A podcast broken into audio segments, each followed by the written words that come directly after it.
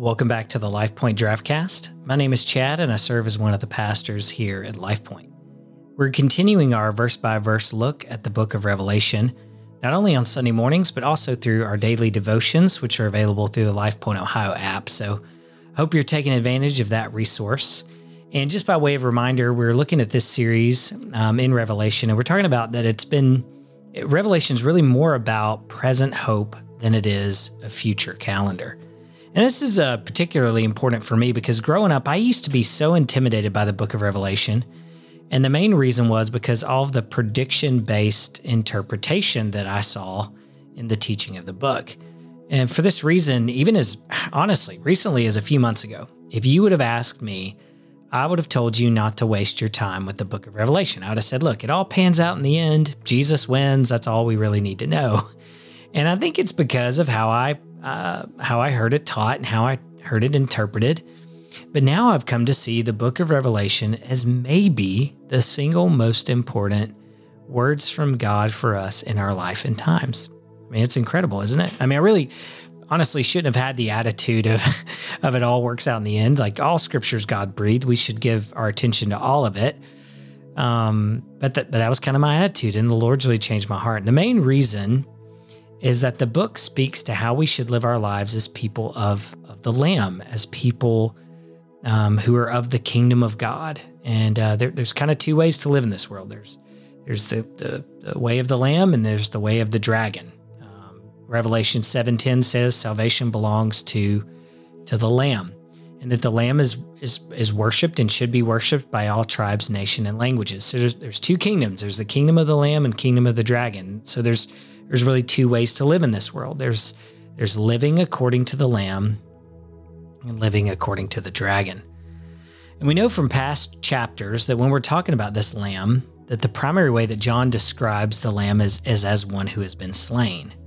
So this slain lamb is described as the one who has overcome. He is the one that saves us and the one that we worship. Um, but he's also the one that our world most needs uh, that that the way of the Lamb is what's most needed in our world, and and the way of the Lamb comes primarily through His worshippers. So so think about it. How does the way of the Lamb make its way out into the world? Through primarily through us as followers of the Lamb. So so think about it this way: How should we be in the world if we worship the Lamb? If we're Team Lamb, what kind of employees should we be? What kind of parents should we be? What kind of kids should we be? What kind of students should we be? Uh, what kind of employer should we be? Being worshipers of the Lamb should affect every area of our lives. It should affect everyone around us. And, and you might just ask this question of yourself What does your world, the people in your world, most need from the slain lamb? Some ideas might be sacrifice, laying down our lives, being willing to forgive, being willing to, to give instead of receive. Now, think about how transformative this could be in our culture if we embrace not only the worship of the slain lamb, but the ethic of the slain lamb in our everyday lives. And what is the ethic of the slain lamb? Well, I think in one word, it's it's love. To love, uh, to li- I'm sorry, to live our ethic of the slain lamb is to bring love into the world.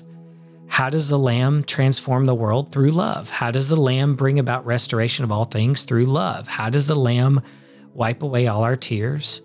Through love.